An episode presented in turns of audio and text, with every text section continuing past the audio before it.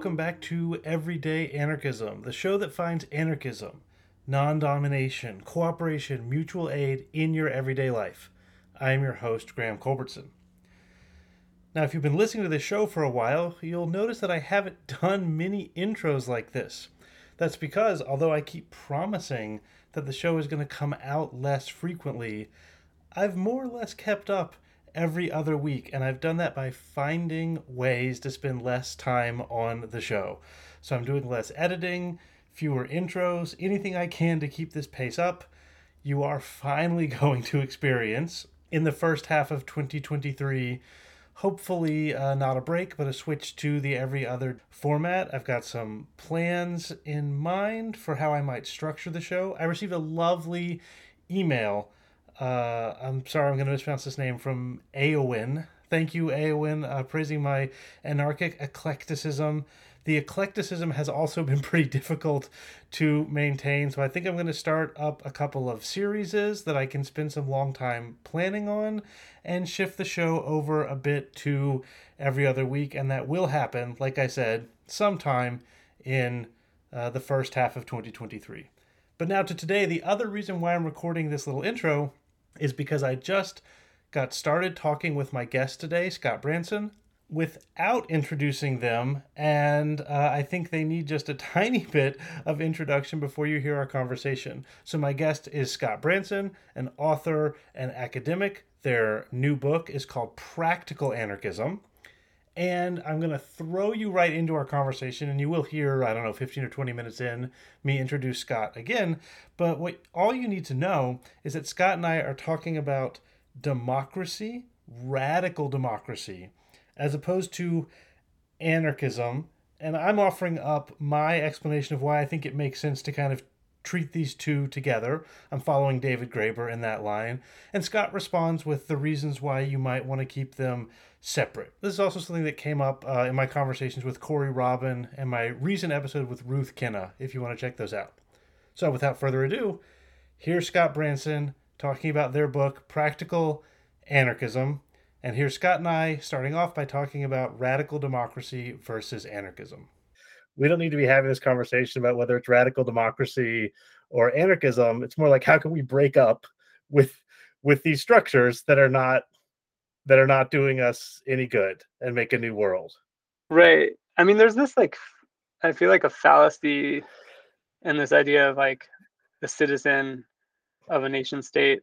Um, and it's a total myth because of like we're in a you know representative democracy um, that like we have to have a say on everything but like if we were organizing a world without a state like i don't need to have an opinion about every single decision that is being made in the like whatever the like federated township that I'm in. Like I don't know everything. I, I mean, I could, you know, if there's something that would affect people, but like that's the that's the kind of affinity model that I like about anarchism, where you like you go where you your like um affinities lie, but also where you're implicated. And yeah, I don't know. I mean, with democracy too, I'm, I, I guess I'm hesitant to espouse that term. I like the critiques of democracy because yeah um because it just has it does so much um ideological work that against yeah. us right now yeah i mean my I, I freely acknowledge that there's lots of arguments against this my my model is sort of like you have stolen this idea not not not you scott but you you like you know like president trump president trump or president trump whatever he just said that like we need to get rid of the constitution and you know whatever who cares? But people are like how can he hate the constitution? He must hate democracy. And it's like well the constitution is a profoundly undemocratic thing. So like you can those of you out there who are defending democracy and that means elections the supreme court president donald trump yes one option is to say well that means democracy must be bad. But i'm with graeber that's like well no democracy is pretty okay but we should not let people we should challenge it every time they say we have democracy and that's why we have senators because of right. democracy Ugh. I, I have yeah. no stomach for that yeah i mean right i mean you're right like the the framing of the the state um the united states was all kind of like to protect against democracy democratic democracy. tendencies yeah but that's i think that's the thing that's at stake with democracy that like like the problem is the demos and like who the people are and who's having a say um yeah. you know and then like you know the the the lesson i guess from occupy was that like when you try to run things on a totally consensus based model you know you'll just like always have some jerk come in and like block something yeah and um and like that's another reason why that's like my breakup kind of theory yeah. of anarchism like if you're in a group that you have to block everything in, go find a different group. Yeah, leave a group. group yeah. like, and if know? you're and if if the group is the demos, meaning everyone, then you can't break up with them. Yeah, and then I would just say, well, radical democracy can involve lots of smaller groups and kind of an affinity model, and then you might say, well, that's not, not democracy anymore. That's anarchism, and then I would say, well, yeah, sure, sure. right well i mean no that's the thing that i think is really important because i think we get stuck in the kind of top down logic so like when when i hear like democracy and my brain does think like everyone everywhere like saying yeah. something yeah. but like that isn't the way that we should be organizing our lives um that you know whether it's like within the nation state form or beyond it like to think that like someone living like you know i'm in ohio right now living here is gonna make a choice that affects someone living in like you know alaska or whatever i don't know like there's yeah. no connection. It doesn't make any sense to to massify the democracy that way. Yeah my last my last thought on this and then we can we can get to your book and i don't know maybe we can maybe we can include this segment. I think it was valuable although i didn't introduce you or anything. We'll see is you know i was reading the new york review of books and uh author named i think Darryl Pinckney. i'm not familiar with him and he talked about like oh, you know, in a democracy, you have to stay up late at night reading the newspapers to see what voters are doing, you know, in other states. And yes, if that's if that's what a democracy means, I am I am against democracy. If if, if a democracy means it really matters to to me, who does not live in Georgia, whether Raphael Warnock or Herschel Walker gets more votes, then I am against democracy. But I just think that's not very democratic right. but i but i totally take your claim that like yeah that's what democracy is it's it's voting for powerful people to run an enormous uh, tract of land with defined territories citizens non-citizens coercive violence I, I i take the point that that's what most people mean when they say democracy these days yeah and I, I mean that that like homework model of of voting like oh. is is like really silly i mean that that's the like liberal um shaming moral guilt shit about voting that like you know like you got to do your homework to know and be informed on the issues and blah blah blah blah blah but like for, i mean you know first of all it's like been shown that people's opinions are do not affect one way or the other what politicians decide to do. And uh and second like the, i mean the, most of the issues that we're given are like are, are, these kind of um you know red herrings or bait and switch stuff anyway.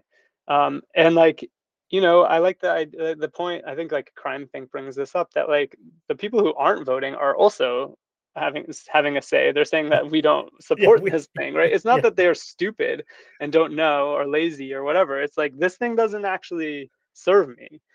Yeah. Um, I think James C. Scott makes that point at times as well. Like if someone votes, it doesn't mean that they are not participating. It means that they do not if democracy is the participation of everyone in their life and their community, unless you've been, you know, indoctrinated into civics, you will not see voting as participating in the life of your community. And so, for the sometimes majority of people in the United States who don't participate in voting, that doesn't mean they're not participating in the life of their community. It's just like, what the fuck do these senators have to do with me? They're just going to decide what they want to do anyway, based on money. Yeah. I I mean, another thought on this that I find interesting is, um, you know, I was doing an event with Vicky Osterweil, who wrote In Defense of Looting, mm-hmm. and we were talking about resistance, uh, rituals as resistance, and she was saying that she was making the point that voting, like we live in a world like devoid of like spirituality and rituals, and voting is like a ritual that people like invest some kind of meaning in, and I think that's an interesting thing to think about, and and like you know, I mean, one of the things maybe that is like lacking in anarchism as a compelling entry point for people who aren't already anarchists and involved in in whatever anarchist rituals there are like that, that we don't have like we we have to have some kind of ritual you know too. Yeah. um because it's it's yeah the voting thing isn't no one i think no one i mean that's not true. People vote and think they're doing something i guess and they put the sticker on and like whatever. But it's really like it's really just this like kind of act that you repeat i think that's a right on um analysis that she had Yeah, I think that's true. I mean, what I've said on this podcast in the past is like, yeah, I mean, I think you should, if you can, take an hour out of your day to vote for the most left wing person who is likely to win. I don't, I, I personally don't espouse the like the model that if you have voted, you have corrupted yourself. I think voting does matter. It matters because because people believe it matters. I wish it didn't matter. I want to live in a world in which it doesn't matter, but it does matter whether, you know, whether the Supreme Court is appointed by Democrats or Republicans. It it shouldn't matter. I want a world in which the Supreme Court does not exist.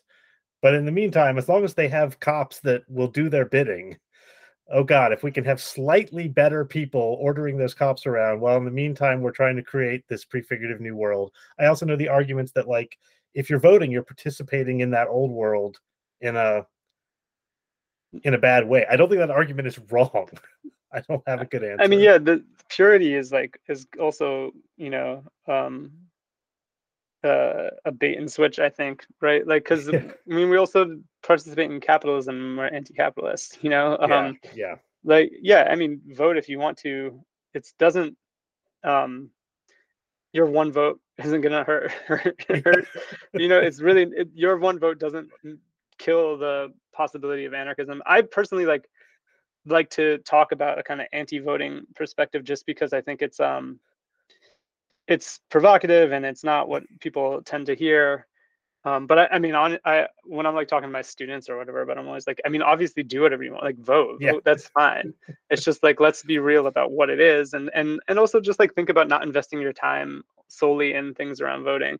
But you know, to be real, in the United States, like the possibility of voting is like this um, contested area and over you know the racial order and and there's something there i think that has to be like we have to um, confront you know like the way that the i mean the republicans have been able to like basically gerrymander everything into maintaining a minority rule based on white supremacy you know um yeah. no so there's here. something that's a problem uh I, I don't know i mean there's something that you have to i guess i'm not having a solution or whatever but there's like something about voting that needs to be talked about my my cat is trying to play with this thing so i'm gonna put it away because it, it will make noise Okay, so on that note, my, my I'd like to apologize to the listeners and to my guest Scott Branson because I launched into this conversation. I might be able to edit this and put this somewhere in the middle, but it will probably be in the beginning. So hello, that'd be cool yeah, wel- welcome to Everyday Anarchism listeners, and welcome Scott Branson, the author of. Okay, it's going to be noise. I move this book around.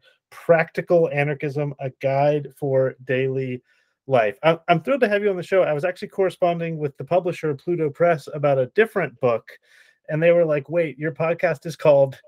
Everyday Anarchism. We have a book that seems relevant to your interests. So, yeah practical anarchism everyday anarchism i think the uh the, the approach is really centrally the the same we are not um we we're not looking for a revolution in the sense of this one giant thing where we all come out and smash capitalism and then utopia is the result of that we're looking for something different something prefigurative something based on uh, affinity group something based on the the the everyday world that we that we live in. I took this idea most strongly from Graeber, but uh, you Mhm. mentioned it comes up in Mutual Aid, in Kropotkin's work, and all sorts of places. So, Scott, welcome and and tell us about this book. Yeah, thank you for having me on them. Uh, it is, yeah, talk about affinity. That makes sense. Um, also, people like, um, you know, mistake the name practical anarchism and call it everyday anarchism to me. So it's, you know, there's something there that's like um, that they like bleed together. Um, and uh, yeah, I mean, I agree with you. Like, you know, the the problem with the kind of uh, what what am I trying to say? Like a positionality towards revolution tends to and have to deal with like a kind of genocidal impulse that I feel is um, I don't really want to uh, go along with. Um, right, we can't like really imagine overthrowing all this stuff without a bunch of people dying. Yeah. Um, I was actually having this uh, discussion with someone recently around Ukraine and Russia, and like thinking about anarchists fighting, you know, and um, on the Ukrainian side, and uh, and you know this the idea that like the military always has to be uh, part of any kind of successful revolution. But uh, yeah, in the same way, I'm like, we I don't want uh, a revolution that goes via the military. Like mm-hmm. the we want from the military is desistance, that they don't open their their guns on yeah. us. Um, so yeah, like I'm I'm interested, like you said, in thinking about. Um, there's like a couple points that I'm I'm making. I guess like one thing is that like yes, we're already kind of doing anarchistic things in our daily life that um, we can look at and find inspiration from and, and kind of maximize right? Like look at your relationships and think about how you can um, you know every kind of like decision kind of make towards um, mutual freedom and and you know collective responsibility um, also, I think there's like a, a thing a, a, thing we need to do to kind of like disidentify with the power structures that are in our head to be able to get to some of that stuff that we like see it more clearly that that we do tend to organize ourselves pretty well or like we don't need authorities to intervene with every little problem like we can handle certain things ourselves um, and then also just to like think that um, you know because the the crush of capitalism in the state it feels so totalizing at uh, most of the time to to kind of bring attention to these moments and in between times in our life that are i think just as valid as the the experience the disruptive experience of um, being on the streets in confrontation right um, to feel like that that that we are already living that world um, mm-hmm. and then and historically people have been and that that's um, you know something we can like pull from in terms of like inspiration and energy to continue to like confront these power structures that we do want to overturn. Yeah, certainly the most popular episodes of my podcast have been about the Graeber Wengrow book, The Dawn of Everything. And both that book and the work of James C. Scott have been really powerful for me for this idea of like, sure, there's this thing that I'm I'm quite interested in. I'm an intellectual historian. I trace this thing that's called anarchism, and it begins with Godwin or Proudhon or whoever. But it's right. much more interesting to see you know these and this again is following kropotkin that there have been people who have you know always lived wh- wherever there has been a centralized or authoritarian or colonialist or imperial project there have been people living outside of it there have been people resisting it there have been people who didn't even know about it. And of course much of humanity lived even without even supposed you know rulers and it's time for us to, to be mentioning and talking about that. So much of my work in this project has been historical in a way that i didn't mean to be and i because uh, i wanted to talk much more the way your book does about things we can do right now and recent history but uh, you talked about you know disidentifying stop stop believing in all of these things stop identifying the world in the way they want you to do uh, they want you to. The other one in your book that i took away was denaturalize. Stop mm-hmm. thinking that all of these ways of living are natural. And the way you do that is is history. This is kind of the foucault move. If you go back and see how these things were made how identity formations were made how states were made how the police were made i mean that was a big one during the black lives matter movement all of a sudden people cared about the history of the police because it just seems natural to have police the way mm-hmm. we have police. It's not natural. We need to denaturalize that, and we do that through history. Yeah, I mean, like the like sort of cultural knowledge extends whatever the current situation is like back into the past and yeah um and that's another kind of like i don't know like a pathetic fallacy or something like that we're like projecting these feelings into other places um and that that's i think that that's a large um part of how this power system functions is to like eternalize capitalism to eternalize state formation and uh you know i think like history i kind of put on equal footing the idea of like these counter histories of resistance or um, living against the state alongside uh you know uh, speculative fiction and science fiction mm. as alternate possibilities i think they both do the same kind of work of uh, of giving us you know the kind of experiment experimentation that wengrow and graeber talk about in that book that like is lost that people like used to try a lot of things out and didn't necessarily stay in one thing all the time or for very long right? Uh, we can do that in some of that work and then also yeah take inspiration from the fact that people have been doing that rather than thinking you know we're doomed and fated to be in this condition. So and denaturalizing also I'll just say like comes from a sort of feminist perspective too because like thinking about um well you know a, a sort of black feminists in particular too because we can think about how race and gender and sexuality are all naturalized and and that works through a kind of biological thinking that you can like and a visual form of knowledge where we look at people's bodies and we classify them according to the color of their skin and and uh, their like you know sexual attributes and our assumption of what their genitals are and all this stuff like um and then we think that that that those those labels have some kind of deeper meaning beyond the sort of society that we live in. Um, so denaturalizing is kind of like undoing that that work um, that like kind of happens unconsciously with our eyes, you know, um, so yeah. that we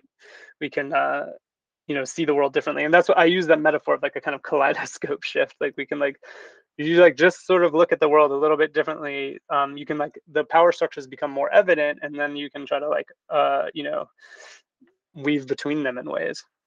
Yeah, I could not agree more with the value of speculative fiction for you know for the anarchist for the anarchist project. Um, and obviously, the works of Ursula Le Guin, among among others, and I know Dispossessed comes up several mm-hmm. times in your book. Um, have you read uh, Ancillary Justice by Ann Leckie? Mm-mm. Okay. Well, then I will save my questions about ancillary justice. Although I would I would recommend that one. Um, I I, I want to ask now a, a, question that I consider very fraught and difficult, and um, you don't have to answer it. We can just delete this. But uh, it seems to me that there's a. I mean, you can call it if you want to. Like Nancy Fraser calls it, like progressive neoliberalism. There's a way in which you know race you know there's there's a progressive version of race gender sexuality that seems to me just another form of naturalization or essentialism does this mm-hmm. does this make sense and i want to critique this thing that i view as you know just a version of the essentializing project of you know patriarchal capitalism but you know the mirror image or something flipped. I also am very sensitive to, you know, criticize for so many people it becomes so crucial to their identity that the kind of work that Foucault does or Judith Butler or Simone de Beauvoir in sort of destabilizing these categories is not what many people it seems like want. Does that does that yeah. make sense? And yeah, yeah no, sorry, this is something I've thought about um a lot. I mean, you know, uh my final thought i'll i'll say my final thought and then kind of work up to that but like um to liberate ourselves from the forms of like state and the market it, it will mean giving up things right um, that we have right now that are part of this world um, and that it might be things that we right now need and like um, or or we understand uh, understand ourselves through um, and gain some kind of depth from so, um, you know, this is like a big question, particularly within, you know, uh, gay and queer studies. Um, one of the ways that it gets framed there by Eve Kosofsky Sedgwick, she talks about how um, the hom- homosexuality is like a definitional incoherence because it's both referring to um, a minoritized group that you can like identify like these are people who are gay but then this like universalizing tendency where we, where like the kind of sexuality that like could uh, show up in all these different kinds of ways. And so there's this big question of like whether and this is a, is an organizing question. Do we organize ourselves as a minority that wants like rights and, and inclusion? Or the, the you know the gay liberation um, tack was to say there's this like destructive desire that in itself is like an, antithetical to capitalism you know or in the state. Um, and i think that like it's actually interesting to think about it as an irresolvable incoherence right? Because uh, rather than because it didn't work you know um, spoiler alert like it didn't work to be like sexual liberation is the end of uh, capitalism because that you know was was co-opted um, and and then you know led also eventually to assimilationist tendencies anyway within the gay movement. Um, I don't think this is like a, a, a really neat parallel with kind of um, anti-racist or black liberation movements. It's a, it's a different sort of mm-hmm. understanding, but I think that's instructive thinking about also because gay liberation um, was was talking about like losing our identities that are put upon us by capitalism. Um, so yeah, th- like people, I, I, agree with you when saying people like don't necessarily want to give these things up, or they want something from them, because right now that's also how they can get certain things. Mm-hmm. Um, some people, right? Not everyone. Um, and this is the thing that like you get from a kind of Afro pessimist point of view, mm-hmm. or um, you know, sort of like queer nihilist point of view, or like you know, Eric Stanley and Atmospheres of Violence is like says that the world, the modern world is is structured around you know uh, antagonism to racialized trans and queer people, um, and that that's like fundamentally part of it. It's not like you you don't uh, get rid of that without demanding the end of the world. They say. Um, so like yeah um that's where i come at it uh and i also just have you know frustration within organizing spaces of the ways that we get stuck on these kinds of things often um while also trying to maintain like a kind of you know understanding of like when people are saying what they want and they need through these like identities that are made available to them that they they're saying something real too you know what i mean? But um yeah it, it, there's there's um I don't know. It's, this is something I think about a lot. yeah. Wow. I would say you've not. I mean, you kind of blow my mind because I, you know, I, I think it's right that like, you know, the the like narrative of diversity and inclusion, which is like, or you know, we can have everything be the same, but we just need some queer CEOs or whatever. That seems obviously wrong. But I do think you're right. Also, the idea that like uh, it, it, it does take you down strange paths if you want to articulate that queerness is like inherently anti-capitalist or anti-racist or anti-patriarchal because then that's just a version of essentializing in a different way and you're it seems to me you're still trapped in this you know in this thing that we're that we're trying to get out of and uh and it seems like maybe we're it seems like both of those routes are not going to get us out of this this prison that we are that we are in. I mean, at some point in the book, you write that identity is both a prison and something to hold on to. And that seems to be so evidently true and also so difficult to think through. Yeah. I mean, the thing, I guess, like, you know, the the way like someone who I've worked on a lot and translated Guy Hocquenghem would talk about is like the problem is when the the sort of mobile force of desire gets like trapped within a, a place and an identity. So for him, this came with kind of like the failure of the gay movement was to um, that it basically culminated in coming out as like the mo- the political move like, and announcing mm-hmm. yourself and so then there you are. You're labeled and, and categorized or whatever. But we could think about identities this is my like breakup theory like thinking about like how you move and change over life right? Like that you don't have to be the same thing all the time that um you know like it's the same thing i think about it in terms of from like my family abolitionist perspective too like this is an experience i think a lot of people have is you like go back to your family and there's like a story about who you are and like it's so hard to escape that and even when you know that it's not true when you're in that space you will play it out and like act out that that narrative you know even if you've done a lot of work to try to to to transform out outside of those expectations right? Like we get stuck in those things then and that that is another kind of form of, of limiting ourselves and, and limiting our power.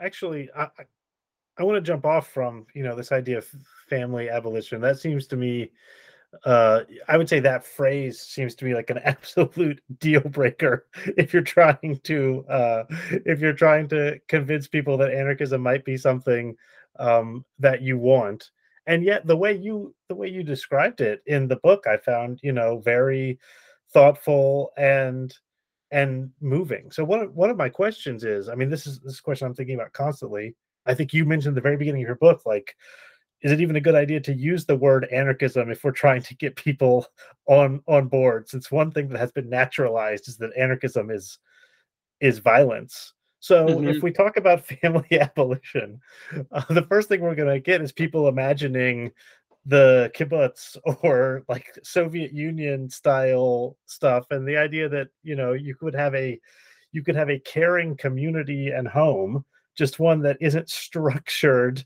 uh, the way that well the new the nuclear family has been only the structure in the U.S. since the 1950s, so we can denaturalize that as well. So h- how do you do that delicate balance of convincing people that you're not trying to destroy their way of life? Because I haven't figured it out. yeah, I mean, I am trying to destroy their way of life. okay, sorry. Yes. but also the parts of their life that that are that are good. Like Yeah. you know, presumably they have good relationships in their life that they would like to preserve and strengthen. right. Yeah, I mean, yeah. So in terms of like both of those terms, anarchism and and uh, family abolition, obviously they have some kind of seductive value for certain people, like people like me who.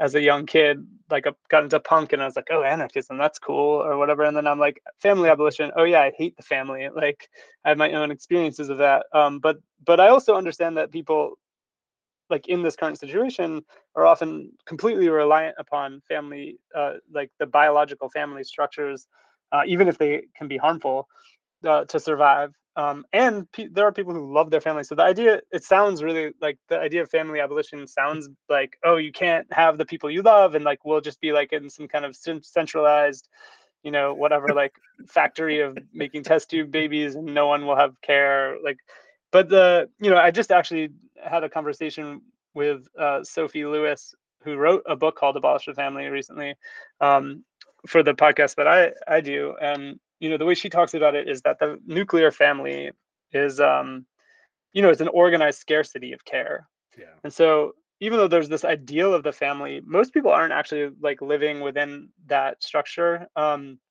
anymore anyway but if you are and you're like a parent um you know you are going to realize that it's inadequate like Oh, the, it's a disaster. And COVID Yeah. showed it to be. Look, I mean, abs- absolutely no argument here. As someone, as someone who is living in a in a nuclear family, two professionals and two kids, it's a disaster. It's it's not working. We're only we're only surviving because of some friends and neighbors who are able to to help us. Sure, I want to I want to abolish what I am currently living in. Um, I still I still would be afraid to use the phrase abolish the family. Yeah, I mean, well, it's interesting because you point out that you're like you're surviving because of this thing that isn't what we call the family. Precisely. So it's another one of those things where I'm like, people actually practice other forms of care than the family in their lives. It's just that the way that we talk about it from a cul- culturally dominant point of view is to prioritize the relationships of blood and biology, which to me also traces back to like race, racial thinking, you know, um, and and the kind of you know the uh, transmission of property, which is like capitalism. Um, so like you know we can ha- live our lives in this kind of anarchistic way of of having communal care. Not everyone has that right? People are isolated too. But um but still like not talk about it. Like act like Mhm. you know it's all the parent parental responsibility or or something like that. Um and so i think it's important to kind of to bring those things into the frame i i, I don't know i mean as a as a militant or whatever i'm like i i don't like to soften the message because um i don't know i mean there's like the kind of silvia federici wages against housework uh argument where she says we call we're going to call it work and demand pay for it so that we can refuse that work Yeah. right um because we and it's not like we want to keep like the we want to do something that destroys the social order that makes it possible for the gender division of labor right? Um and so I, I don't know like that's the ultimate goal for me is that like we have to imagine a complete restructuring of all the ways that uh, we relate. Um so i have to put that on the horizon right? And for me family abolition uh, you know actually I I honestly think that the failures of the women's movement and the gay movement um, came with their um, giving up family abolition and youth liberation as uh, goals. Because those were things that people were talking about in the 60s and 70s and sort of like shied away from.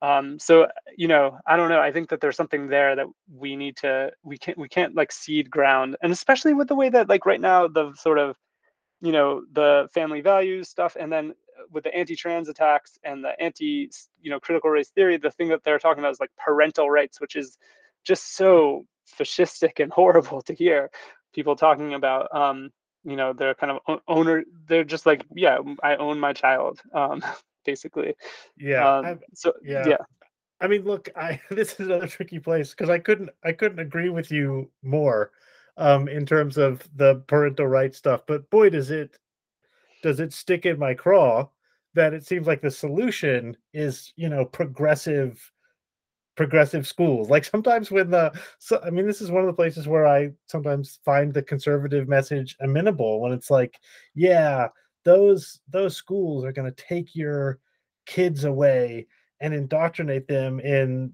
the ideology. And then all of my progressive friends are like, no, no, there's no indoctrination at schools. There's no ideology. And, that, and that's like the progressive line right now. There's no indoctrination or ideology at schools. And I'm like, what the fuck? School is yeah. nothing but indoctrination yeah. and, and ideology. I was, you know, you mentioned fundamentalist religious homeschooling. I was fundamentally uh, religiously homeschooled. That was that was indoctrination. Uh, the public schools also do indoctrination. I can For pick sure. one that's that's better, but I this is this is again where I mean again I like the freedom of anarchism to like look at both sides and be like, okay, you you crazy fundamentalist Christians, you are wrong. You well-meaning progressive technocrats, you are far more amenable to me personally, but you are also wrong. And we totally. can't have either of these we cannot have either of these things and you're both forms of ideological indoctrination yeah for sure like that that's the i mean it's another one of these situations where like like you're right the right wing is saying something real. School is indoctrination. Yeah. it's not the indoctrination they think it is. Yes precisely it's actually the indoctrination that they want is actually what mostly happens in school.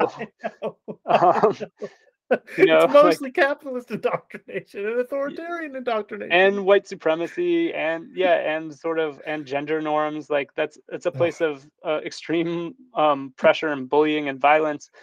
Um, so that's real uh, just like like you know you know there's like something parallel I, I don't know I, I like to take these kinds of political positions. I'm like yeah you're right like schools indoctrination. I i'm not like sitting here being like we need to defend the public schools. Oh, I just like want to the, be clear to any listeners who who didn't read the book. You do you do not defend public schools in the book. You you quite rightly, in my opinion, from an anarchist perspective, attack public schools. Right. So so what we do is that we say school schools indoctrination. Okay, whatever. But like learning or studying, I use yeah. that term. I, I take it from Eli. The way Eli Meyerhoff talks about study outside of the kind of hierarchies of of knowledge in school and and also like age um, and the kind of racist and colonial legacies of these structures of of uh, schools and universities like if we are going to imagine an anarchist approach to studying we do know that it's creating a world right? That's that could also be called indoctrination or propaganda or whatever. Um, so we want to imagine ways of studying that promote the world that we want. And and but that would also involve giving autonomy to the people yeah. who are studying which means that there's an, an unpredictable end of where that will go right like we can't uh, we can't say we know all the content of, of what that could produce which is exciting um, whereas the kind of right wing thing is that they want to like it's a kind of totalitarian desire to have everything kind of predetermined and known against to protect against the danger of someone having an idea and discovering i mean that's why like like there have been laws around books and learning it's like dangerous you know than uh, knowledge uh, or like the inside of your head when you're thinking something like um so yeah we we could just say yeah sure school is indoctrination but i want to teach my like people to um to follow their interests and desires and study for a world of like freedom and and kind of break down the boundaries between school and world and you know whatever yeah, and I look I, again. We, you and I are in are in complete agreement uh, on on this project. This is just one of the things that I find tricky. I mean, look at for one thing, as someone who teaches at the university, it's a it's it's a tricky thing to try and, you know, in order to retain your your job, you're trying to you know keep the students happy, mm-hmm. and also you know not do something that Republican legislators would object to, and also not do something that progressive technocrats would object to, and also put into place liberatory uh, practices. And doing all four of those things simultaneously, I must admit, is not is not easy. It's no. not an easy project it's not easy to keep a job, job doing that. Um, you know, I'm I'm also a sort of itinerant uh, academic teacher, um, and so yeah, I've, I've definitely experienced that. Um, at some point, I decided that I'm just going to be like out about what like what I'm doing. You know, I'm like an anarchist. I'm trans. I'm like you know, uh, and uh, you know that that's prob I definitely cost me jobs. Um, but yeah, I think like again, it's like the it's like identity, right? So right now we're in a world where like there's schools um, and we interact with them and we engage with them and like how do we do that in a way that we can like use what resources are there for better to for better things that also could possibly give resources to people who are going to continue to do other things out, outside of that structure and like kind of break down those rules like we got to we we can't just we can't just like hold out for a purity politics you know um like I said earlier. So yeah, you go into the school, you're not like fundamentally corrupted by it as long as you're not identifying with the power structures that it, it um it upholds, right? And this yeah. is something you see like if you go through graduate school. Some people might start graduate school as like a radical, but by the time they go through the tenure process, if they're so lucky, they're like fully identified and believe that they deserve what they have over anyone else, right? Yeah. And then they and then they close the gates behind them and whatever like you can't you can't do that like that that is not the way to to interact with these structures so um like be in them but not of them you know use them uh, like fred fred moten and stefano mm-hmm. harney you know and the undercommons are are really good about this about how to use those things and like it's it's sort of um you know it's unfortunate for students in public schools and colleges and universities that it's really the luck of the draw that they come across people who, who engage with this space that way um, but yeah i mean for now like we can we can sort of put our people in there doing these things until we start forming our like anarchist study spaces which i would love to do you know yeah yeah sure i'm i'm i'm on board i'm on board with that as well but it's a it's a long it's a long road to the kind of anarchist study spaces uh that that I'm imagining. Um, well, especially like want I want spaces that have children in them. That I mean, we can have book clubs. Like those are cool. Yeah. People show up and do the reading. uh, sorry about that. That's my nerdy, also professor stuff. But yeah, but like also like spaces for uh, young people, you know, to engage with young people, and also y- across generations to like engage with older people to engage with young younger people and learn from them yeah i can't i mean this is an entirely separate topic that i need to not go down very far but i cannot understand the how how we got from the the, the progressive education movement a hundred years ago especially you know the people around john dewey who who is still supposedly the like father of our education system, but essentially everything that he came up with that was technocratic and meritocratic has been retained.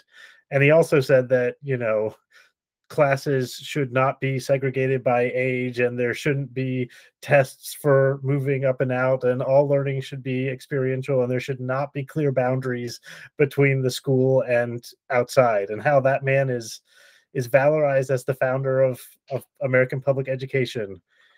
Given that list of characteristics of what he wanted i still i can't i can't wrap my i can't wrap my head around it so when you talk i'm thinking this when you're talking about children of course yeah. children should be in this space. they should not be segregated based on a 12 month window and then the next 12 or if they go to college 16 years of their life is dictated by the the the month that they were born in this is just ab- absurdity and yet it goes by the name of I don't know efficiency. I don't know what name it goes by.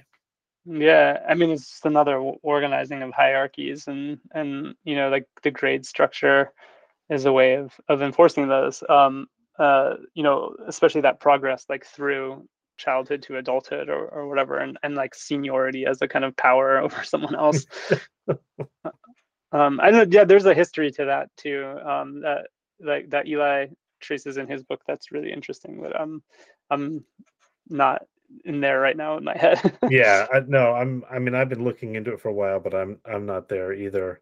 So, Scott, I've really enjoyed this conversation. We hit most of what I wanted to talk about. I want to start wrapping up. So, is there anything else you wanted to share about the book, about your work, future projects, what, whatever you'd like to share?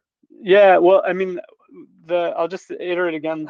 One of the ways I'm I, am i am enjoying to kind of encapsulate what the argument is um, in the book is like the breakup theory of anarchism, which is like sort of looking at the places where you can say no and you know refuse to to serve refuse to play roles refuse to engage in social things that don't serve you. And uh and then you know use that to kind of frame a positive uh, way of relating to the world. But like it's never too late to break up with you know your your your lover or your friends or like your family just like find your freedom you know?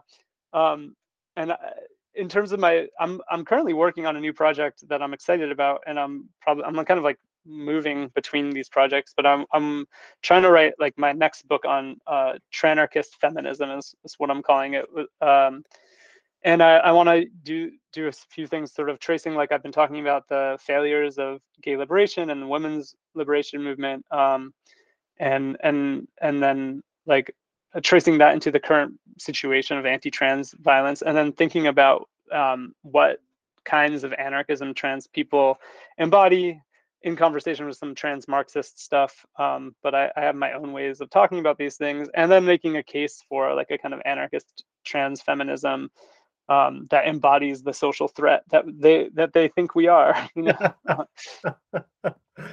yeah i mean that that uh, that reminds me um I, I watched some some of my students. I watched with some of my students this documentary on Netflix about trans depictions in mainstream cinema. I don't remember what it was called. It was Disclosure.